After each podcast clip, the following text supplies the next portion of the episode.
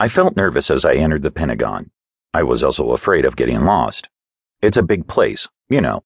Finally, I found it the Public Information Office. My assignment? Project Blue Book Special Report. That sounded exciting, though I suppose any old person could look at the book. Quote, the prohibitive cost of reproducing the 316 page report makes it impossible to fill requests for the complete document. End quote.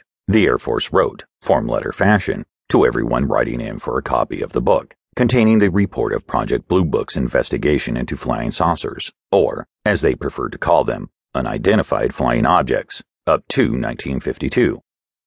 Whatever it said, the AF wasn't letting it out of their sight. You could look at it all you pleased in the AF office, but you weren't taking it out. Why, I wondered, would they not let the books out? Many saucer researchers and interested individuals would have been glad to pay the cost of producing copies had they been made available. Maybe they felt that no one in his right mind would have the patience to sit down and copy it.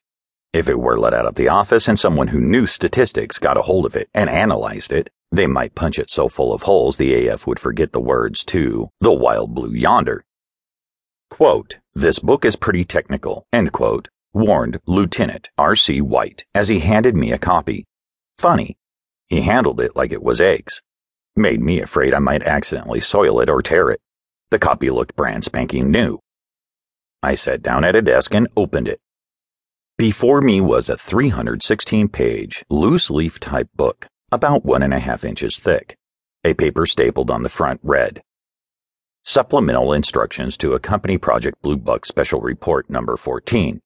They attach Special Report Number 14, Analysis of Reports of Unidentified Aerial Objects, is forwarded as a matter for official use only Air Force Reg 202 2, UFO report dated 12 August 1954 specifies that any release to the public concerning the subject will be by HQ, USAF.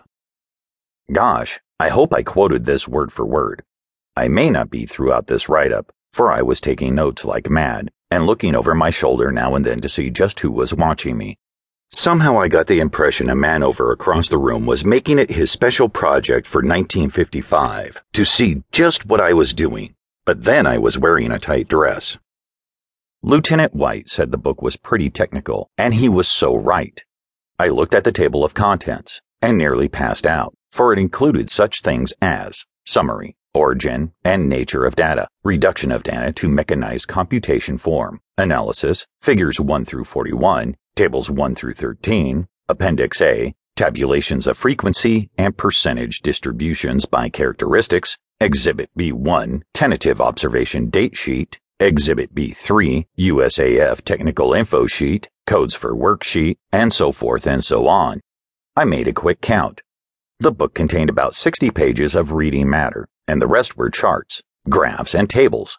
38 pages of charts and graphs, and the other 218 pages contained 240 tables and some miscellaneous material. Regardless of whether I would be able to understand it or not, I was sure of one thing someone had put in a lot of work on the report.